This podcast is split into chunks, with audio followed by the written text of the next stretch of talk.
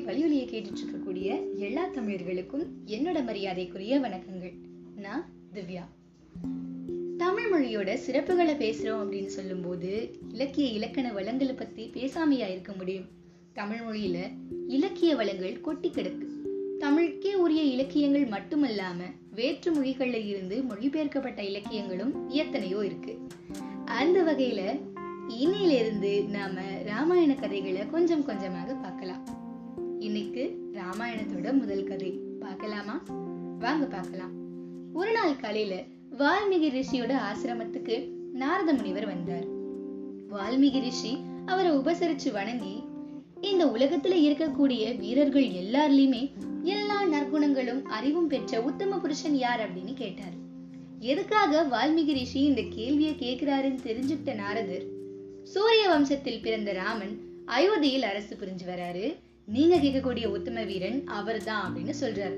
இப்படி சொல்லிட்டு ராம சரித்திரத்தை ரொம்பவே சுருக்கமா விளக்கி சொன்னாரு நாரதர். அதை கேட்டு வால்மீகி ரிஷி ரொம்பவும் சந்தோஷப்பட்டாரு. அதுக்கப்புறமா நதிக்கரைக்கு போனார். குளிக்கிறதுக்காக இடம் பார்த்துக்கிட்டு ஆற்றங்கரையில உலாவிக்கிட்டு இருந்தாரு வால்மீகி ரிஷி. அந்த நேரம் மரக்கிளையில ஆணும் பெண்ணுமா ரெண்டு கிரளஞ்ச பட்சிகள் விளையாடிட்டு இருந்துச்சு.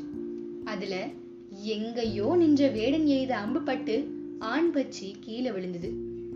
பெண் பறவை இப்படி ஆயிடுச்சே அப்படின்னு நினைச்சு கதறி கதறி அழுகுது.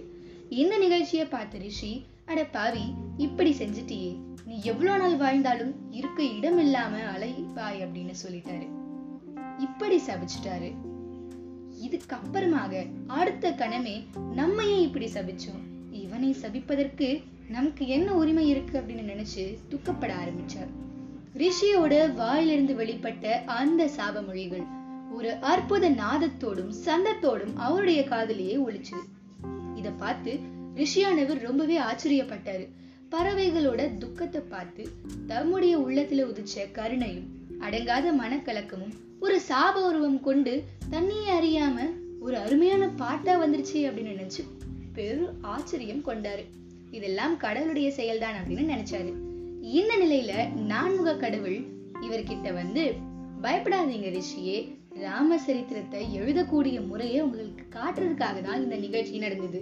சோகத்தில் தோன்றிய ஸ்லோகத்தையே வச்சு ரகுநாதருடைய கதையை பாடி உலகத்துக்கு உதவும் திறமைய நான் உங்களுக்கு வரமா தரேன் அப்படின்னு சொல்லிட்டு மறைஞ்சு போயிட்டாரு. அதுக்கு மேல வேடனை கோபித்து சொன்ன சாபமொழிகளை திரும்ப திரும்ப ரிஷியும் அவருடைய சீடர்களும் பாடி பாடி அந்த செய்யுள் வடிவத்தை மனசுல அமைச்சுக்கிட்டாங்க. அதுக்கப்புறமா அதே சந்தத்துல ரிஷியானவர் ராமசரித்திரத்தை பூரணமா பாடி அவருடைய சீடர்களுக்கும் கற்பித்து உலகுக்கு தந்தார். மக்களோட துக்கங்களை ஈஸ்வரனும் ஈஸ்வரியும் மானிட ஜாதியில் பிறந்து அவங்களே நேரில் அனுபவிச்சு தர்மத்தை உறுதிப்படுத்தி மறைந்ததுதான் ராமாயணம். சரி இப்போ கதைக்குள்ள போலாமா? கோசல தேசம் கங்கைக்கு வடக்குல சரையு நதி பாய்ந்து செழிப்புற்ற விசாலமான தேசம். அந்த நாட்டோட தலைநகரம் அயோத்தி.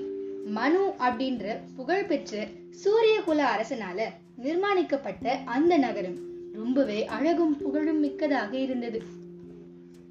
அந்த நகரம் இன்றைய ராஜதானி நகரங்களுக்கு எந்த விதத்திலையுமே குறைஞ்சதா தோன்றல.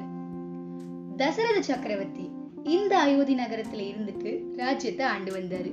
தசரதன் தேவதர்களுக்காக யுத்தம் செய்தவர். மூ உலகத்திலேயுமே புகழ் பெற்ற அரசன். இந்திரன் குபேரன் இவர்களுக்கு சமானமாக இருந்தாரு. கோசல நாட்டு ஜனங்களும் ரொம்பவே சந்தோஷமாகவும் யோகியமாகவும் வாழ்ந்து வந்தாங்க. சேனாபலம் கோட்டை மதில் சுவர்கள் அகழிகள் எதிரிகளை தாக்கும் எந்திர அமைப்பு.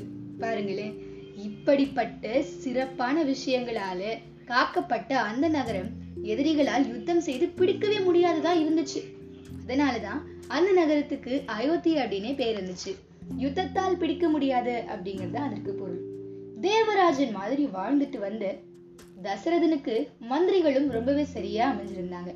அரசனுக்கு யோசனை சொல்றதுலயும் சொன்ன பணிகளை உடனே நிறைவேற்றுதலையும் ரொம்பவே சாமர்த்தியம் பெற்ற எட்டு மந்திரிகள் தசரதனுக்கு சேவை சென்று வந்தாங்க. ஜனங்களை கஷ்டப்படுத்தாம சக்திக்கு தகுந்தவாறு வரிகளும் வசூலிக்கப்பட்டது. குற்றவாளிகளுடைய சக்தி சூழ்நிலை இதையெல்லாம் பார்த்துதான் தண்டனைகளும் விதிக்கப்பட்டது. இப்படி சிறப்பாக ஆட்சி புரிந்து வந்த தசரதன் சூரியனை போல ஜொலிச்சான். இதோட இந்த எபிசோட் முடியுது. தொடர்ந்து நம்ம தமிழ் மொழி வழிவலிக்கு ஆதரவு கொடுங்க. வாங்க நமக்கு தமிழ் மீது இருக்கக்கூடிய பச்சையும் அறிவையும் இன்னும் வருத்துப்போம் நன்றி வணக்கம்.